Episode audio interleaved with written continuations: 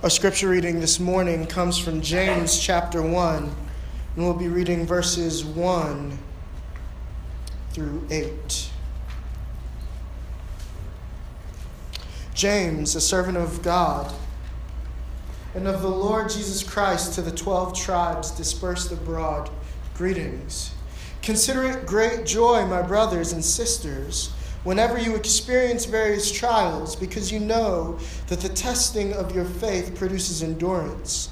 And let endurance have its full effect, so that you may be mature and complete, lacking nothing. Now, if any of you lacks wisdom, he should ask God, who gives to all generously and ungrudgingly, and it will be given to him. But let him ask in faith without doubting.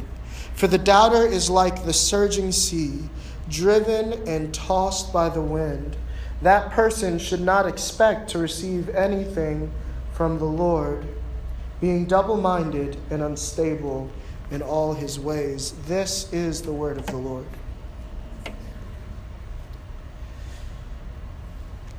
Let's pray. God, we pray that your word would come alive to us this morning as we begin looking at the words of James the Apostle. God, may we be invigorated again to the faith. May our hearts be stirred for you. May the words of my lips and the meditations of our hearts be acceptable in your sight, our rock and our redeemer. Amen. I want you to imagine something for a second. Imagine a place where the the gap, the margin between the rich and the poor is ever increasing. Right? Try hard. I want you to imagine a place that is full of racial diversity, ethnic diversity, really, but there's an increasing tension between the ethnic groups. I want you to imagine a place that is full of religious plurality of full of different belief systems and believing people and even unbelieving people. And yet while there's a harmony there seems to be this disparate nature about them. I want you to imagine a place that is full of military prowess whose military literally reaches the ends of the known world I want you to imagine this place and imagine that in this moment, this place is governed by a, a, a man with somewhat of a God complex. And that this, this man has no real moral compass except that he is the ruler of this empire, and that is his guiding factor, his guiding principle, that he is ruler. And I want you to imagine discord and, and frustration and a growing sense of will this republic, will this empire survive? And of course, I'm describing to you first century Palestine and Rome. The birthplace of Christianity.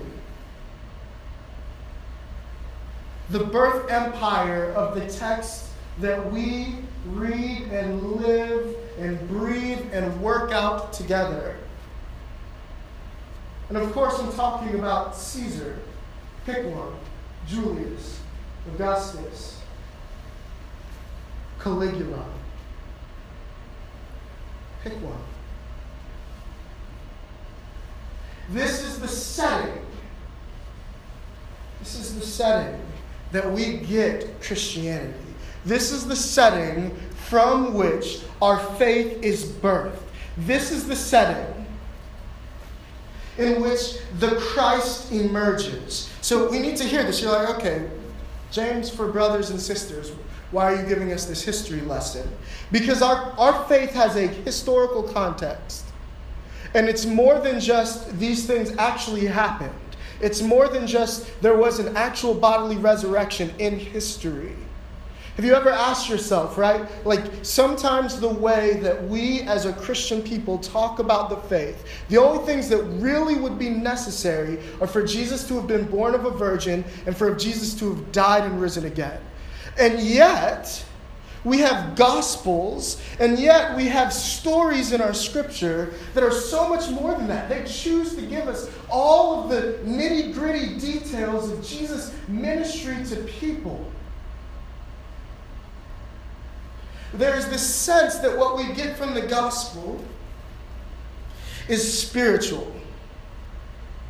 Its, its, its value is for our souls. And that value is achieved at the highest end, at the highest level, once we die and go to heaven. That the gospel is really in the air. And part of that is because we read all of the scripture like good enlightenment, Western Americans.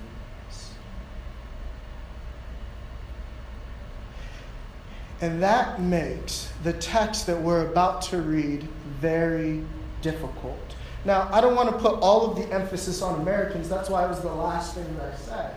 But Enlightenment Western, Western people. Think about this. We're about to start a series in the book of James, and I want you to hear how the church and major figures in the church have talked about the book of James. I'll just use one for now and say that he was not he was not uncommon. Uh, we said this, I think, last week or the week before. We're approaching the 500th anniversary of Martin Luther nailing the 95 Theses on that Wittenberg of what is now considered the beginning of the Reformation. Right? We're approaching that. It's Halloween, October 31st of this year. It's 500 years. And here's what Martin Luther said about the book of James. He said it's a right strawy epistle. It's made of straw. It doesn't quite seem to fit what the scriptures is doing. And as such, I'm not sure of its place in the canon at all. It's Martin Luther, y'all. A right strawy epistle. And so, as I was studying for this series, as I'm reading Martin Luther, and as I'm reading us, right, we have that same approach. When we come to James, we're always trying to figure out how it fits in with Paul. How does this work? Right? If you were to if you were to just Google like sermon series on James, you know what? Like 98% of the sermon series would include, or the titles would be faith versus works? Question mark. Faith and works. Is it faith or is it what, what are we trying to figure out here? And what is that? What is that? That is a Protestant response to a Catholic concern that Martin Luther had 500 years ago. And, and many like it in the church. And I'm not saying that that was wrong. We've got to understand that we read and interpret and, under, and, and reckon with the scriptures in, in our with our cultural trappings. And so, of course, when the big issue of the day for Martin Luther is that people are buying indulgences and literally purchasing their way into heaven, and that people are being taught that all you have to do is work, do more, work, be better, work harder, and you can please God. And if you don't work hard enough, then just throw a little loot at it and you'll be okay. Right? They're going to go hard after this notion of faith with nothing to do with works. And so they read Paul. And we read Paul consequently. And we read justification by grace through faith alone. Grace alone, through faith alone, in Christ alone. And that is something you'll hear me say. That's not something that I'm knocking. That is something that we believe. And at the same time, we have missed a sense of what God is doing in Scripture. Right? We're going to spend the next two weeks on these eight verses. I'm just going to let you know. Because this week we have to set the scene. I usually don't do too much because it feels more like teaching to me than like invoking the Spirit to move in our lives, right? Preaching. But we, we need to set the stage so that we can understand why James is so important for us. Because I, we have that historical setting that's seen the empire at the turn of the millennium. At the beginning, right? Like we don't even, and even that's an arbitrary thing because we named it that because of Jesus, right? So to them, they're not thinking, all right, don't know what to do now, but we just went from zero to it's it's one now. One AD, right? Like they weren't thinking that. Paul didn't write like in the year of our Lord 34 AD, and Paul was with our Lord, right? And he, he wrote the message, right? Like, and that's that's part of the point is that there is this setting where people are living and they're in captivity. Uh, the, the chosen people of God, as understood by the Old Testament scriptures, have been dispersed throughout this empire. There's a, there is a residual, there is a, a, a remnant still in at home, but there are people who have been dispersed. They are diaspora community. They are in a place that, that in some ways feels like they have rule, but they really don't because it's given to Rome. They have freedom to worship. They have freedom to worship in so much as their worship does not override their affections and their worship for the state. See, in, in, in, in, a Roman Empire, Rome was the most determinative reality there was. And so you could be Jewish, but you were Roman first. And in Rome, there was Caesar. At this point, the Senate has dispersed. They're no longer a republic, they're an empire with an emperor, and it's Caesar. And Caesar rules. And, and around 0 to 3 AD, which is how, how crazy like our, our measuring system is, somewhere between 0 and 3 AD, Caesar Augustus at the time, you know this story, Caesar Augustus gave a decree that a census would be taken throughout all of the Roman Empire. And so people were to return to their homes of origins. And a census in that day would have looked like this Caesar Augustus is sending out his apostolos, that is the Koine Greek for apostle. These were the messengers of Caesar. And they would come and they would proclaim evangelion, good news, gospel. The gospel of, Julie, of Caesar Augustus, son of God. Son of Julius Caesar. You know, he was the adopted son of Julius Caesar, who was God. Caesar Augustus, son of God. And so they start by saying, we are evangelists, we are apostles of the gospel of Caesar Augustus, the Son of God. And this is the setting into which we get four people who write the gospel of Jesus Christ, the Son of God. Now, what you have to understand is that while there is a spiritual reality that is being talked about there, that is a very politically and physically and it, a subversive, radical statement. And that Jesus is concerned with, and I'm going to use this word over and over a lot. And so when I say political or when I say politics here, I don't mean left versus right.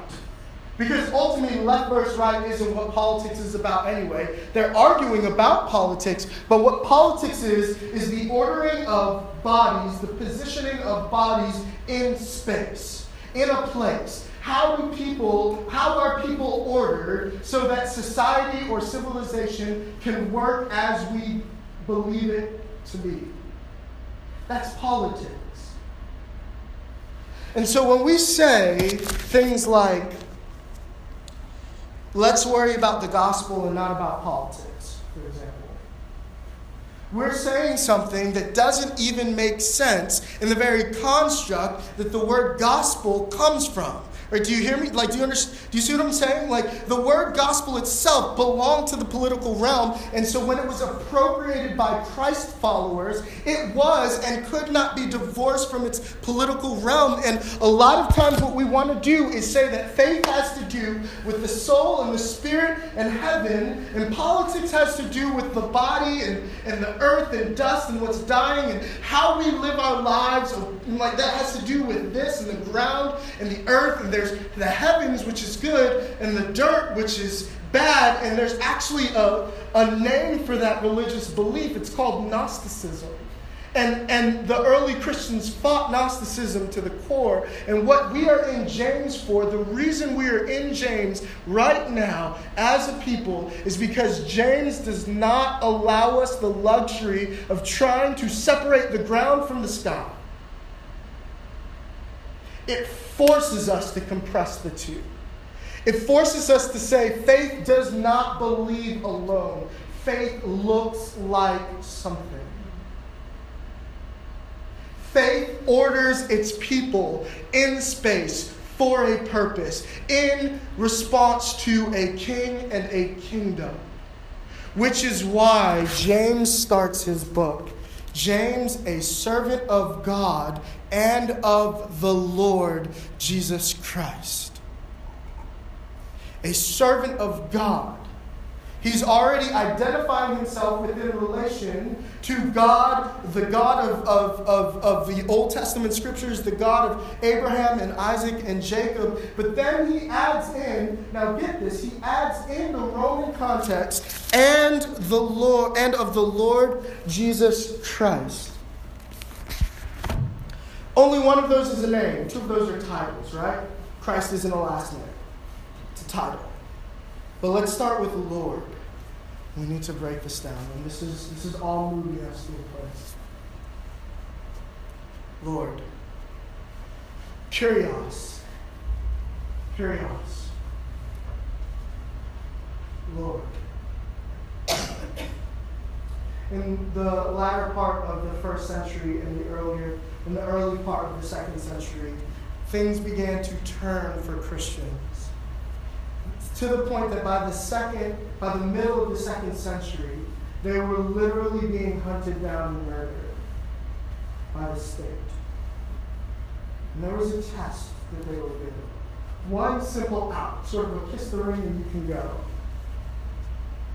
They were brought before the Roman official, and they were told, all you have to do, you can be a Christian. You can be a Jew, you can worship God, you can follow Jesus, but you have to say just this phrase Kyrios, Caesar. Caesar is Lord. And one by one, our forefathers and foremothers, we don't say that phrase a lot doesn't, doesn't roll off the tongue. We should.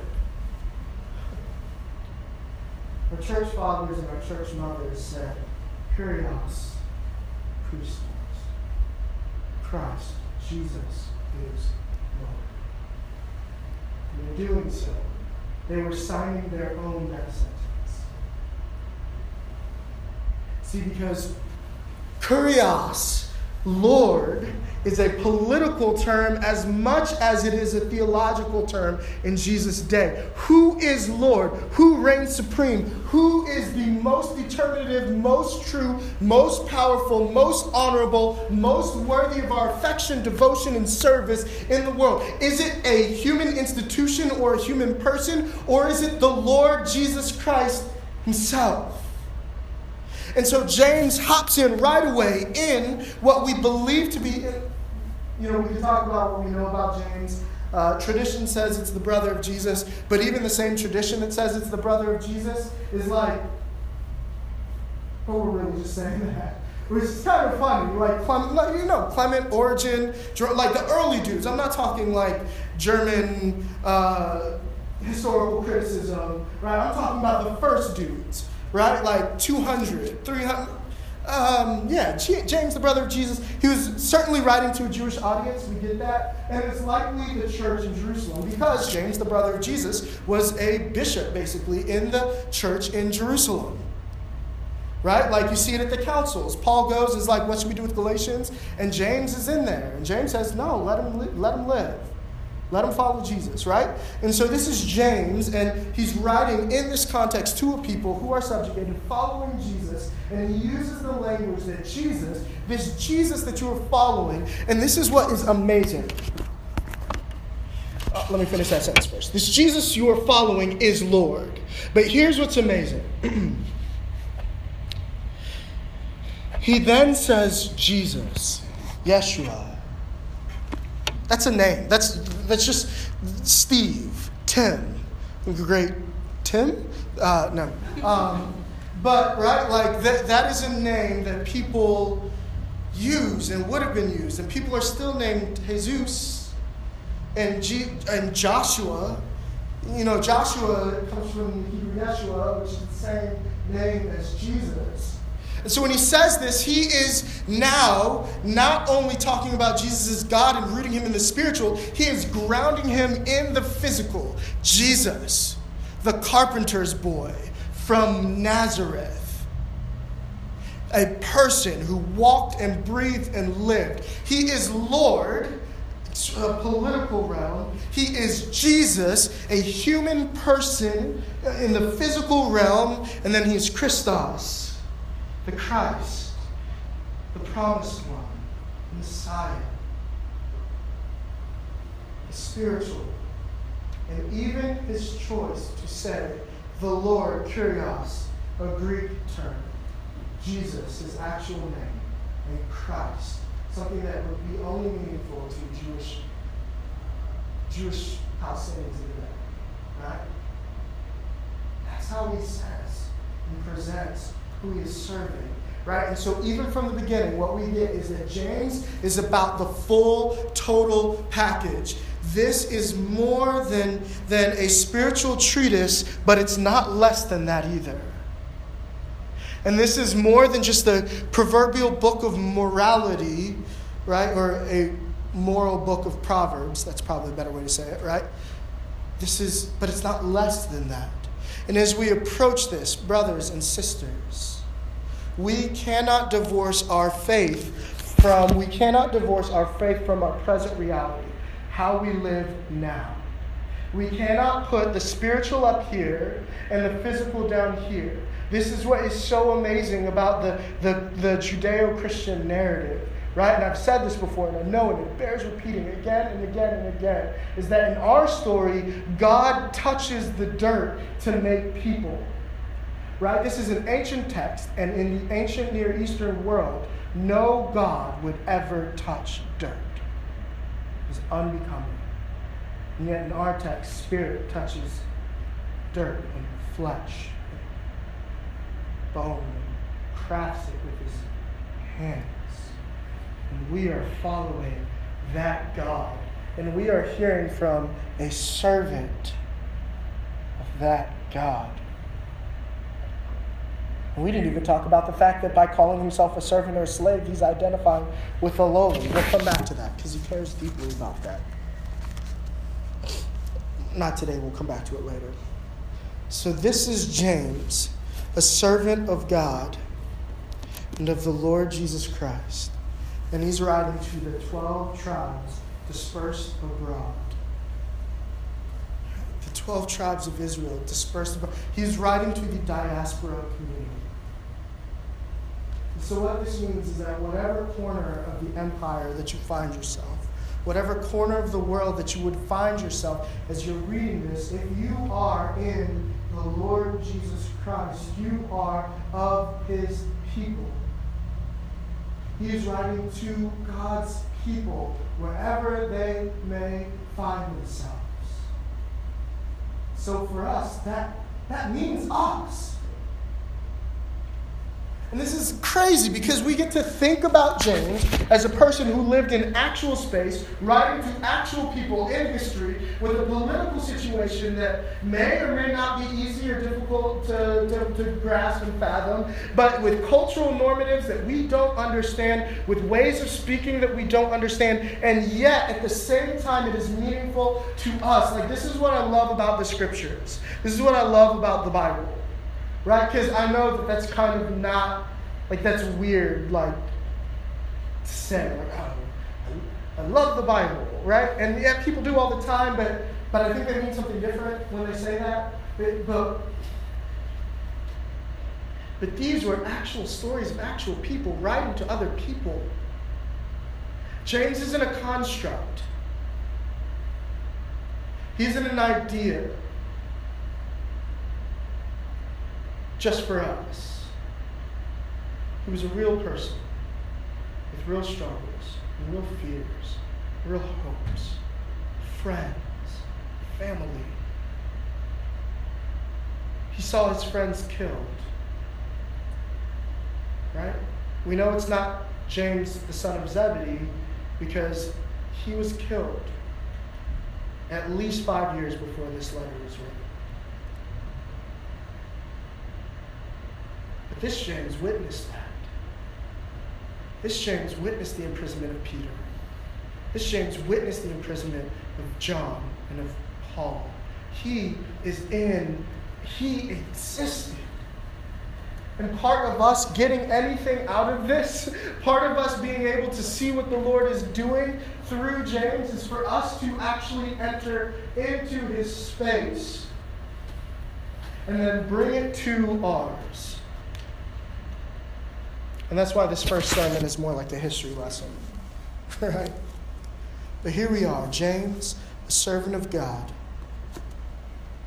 and of the Lord Jesus Christ, to the 12 tribes dispersed abroad, greetings. And from here on out, James is going to, like Jesus did, talk about how we as a people order bodies in space for the sake of the kingdom of God. It looks like axioms. It looks like proverbs. It looks like a lot of law, but it's not. What's remarkable as you study through the book of James, what you'll find is that the book of James, more than any other epistle, borrows from the words of Jesus himself. The book of James borrows heavily from Jesus. And do you know where it borrows from Jesus most heavily? The Sermon on the Mount.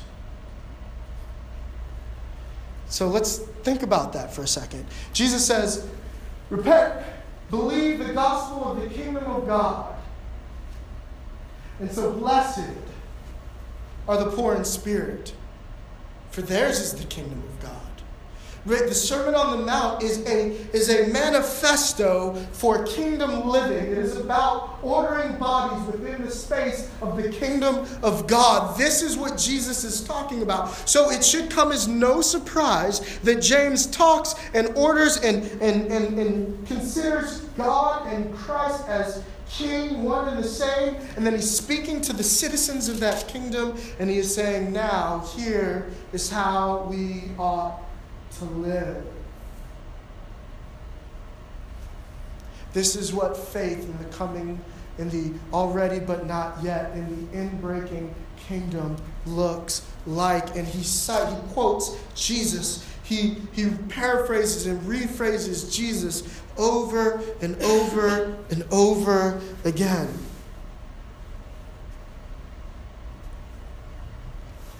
Greetings. Consider it great joy, my brothers and sisters, whenever you experience various trials. Right off the bat, that's just a rephrasing of Jesus in the Sermon on the Mount. It's in the Beatitudes. Blessed are those who are persecuted and reviled for my name's sake. Blessed, happy, consider it what? Joy, my brothers and sisters, when you face various trials. We're going to go into the various trials more next week. That's what we're going to be talking about next week trials, tribulation, joy, patience, and perseverance. But for now, I want to settle in on three words brothers and sisters. We're reading the book of James. It's a book for brothers and sisters.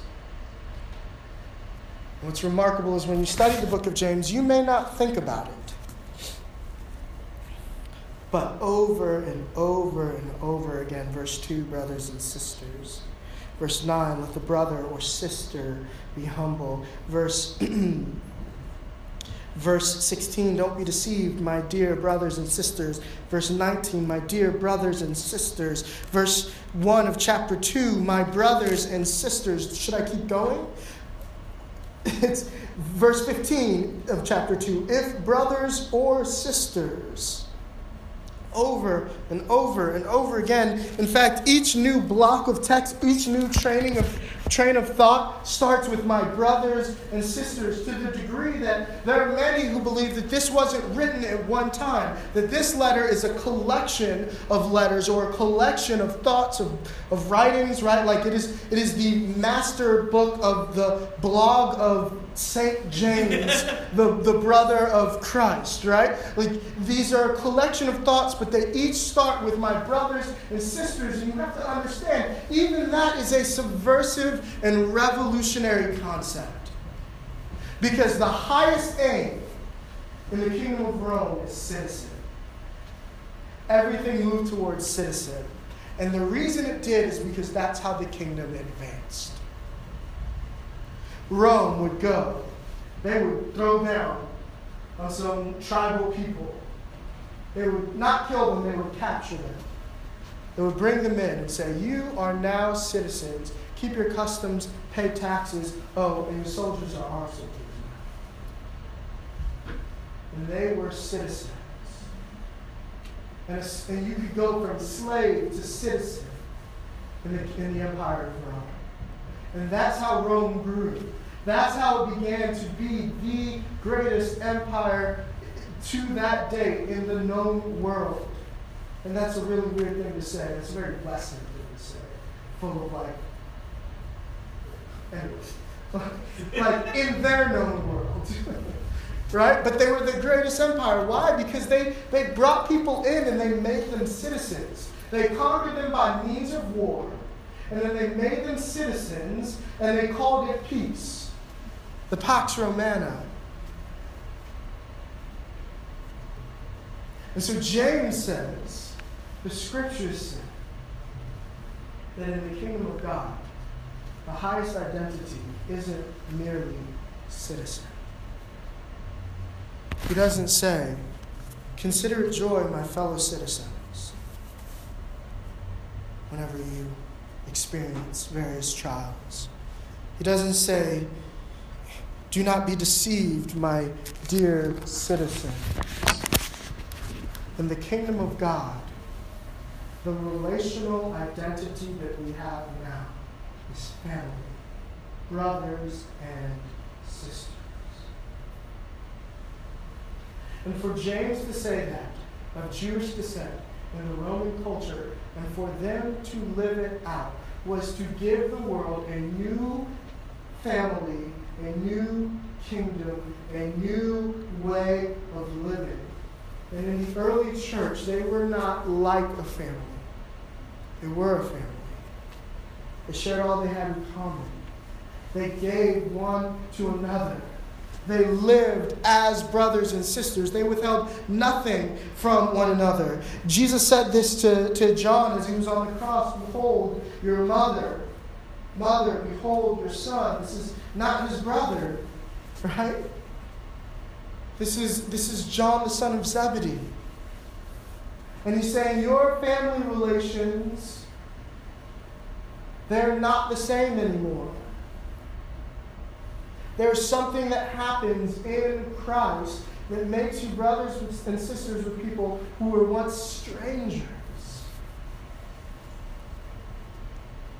Paul, when he talks about his time with the the church in Ephesus. He says, I shared everything with you, I shared my very life with you. As brothers and sisters. And so everything, everything that we're doing, everything we do as a church is out of this. Like, we're not all here this morning, but look, look around for a second. Like, these are your brothers and sisters. When we pray for Doxa Iglesia, and, uh, you know, I thought that my name, Cross, was like a good pastor name, right? but, um, Doxa Iglesia, they have Pastor Jesus.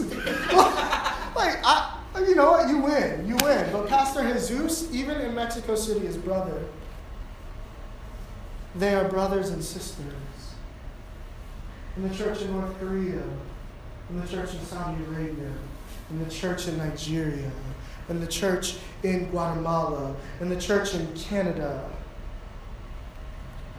and even the church in the Southern Baptist Convention. Sorry, that was meant to be a joke. But, um, there are brothers and sisters. And that is a blood bought relationship, which means it can't be broken by our own stupidity. Right? Like my my natural inclination is to distance myself from people who are in a church service wearing red, white, and blue and singing Make America Great Again. The natural inclination is to be like, yeah, I don't know either. Like, whose man's is that? Like, you need to get him, right? And yet, the scripture says that in Christ we are blood bought brothers and sisters. I'm an only child. So I sort of make this brothers and sisters thing up as we go. But some of y'all have brothers and sisters. Some of y'all maybe even have a lot of brothers and sisters. And some of y'all have brothers and sisters that you don't like. Yeah, I love them, but I don't like them.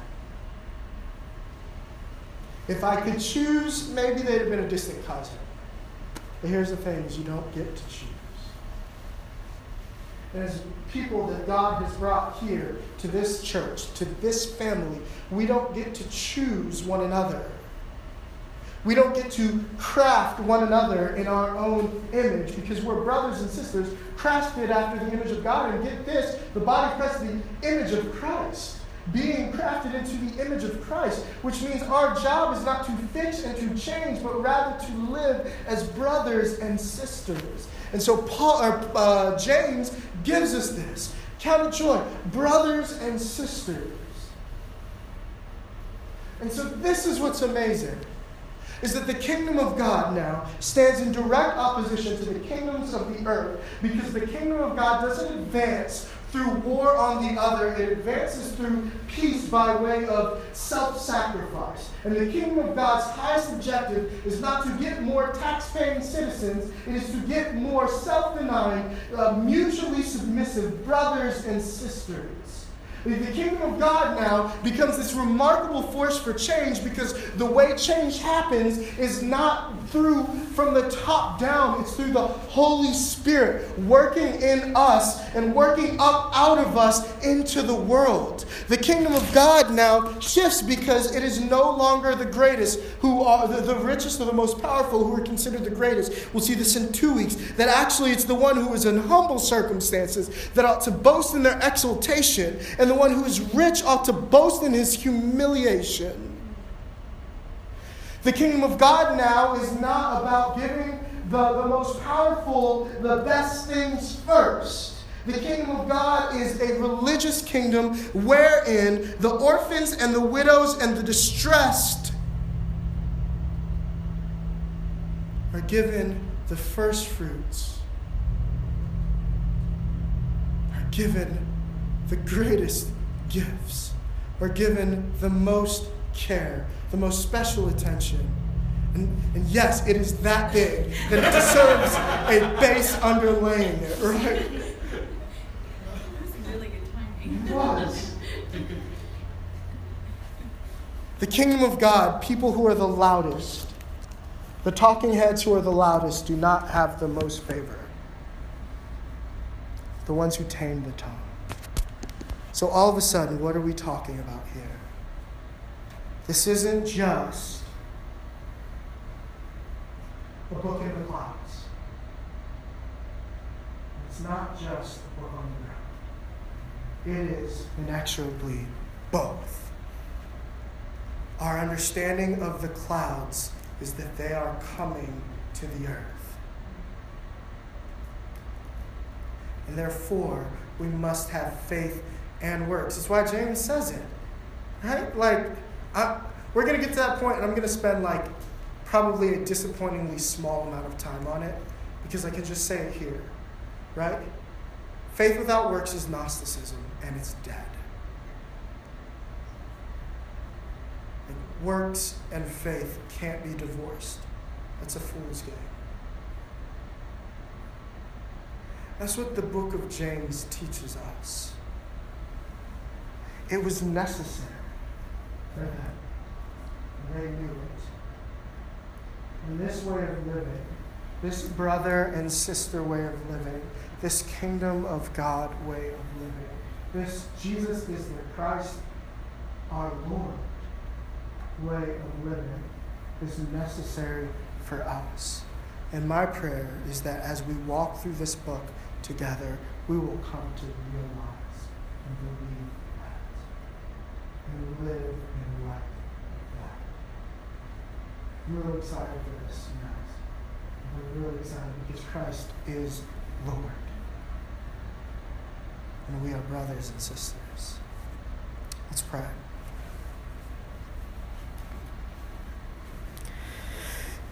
God, your word is truth and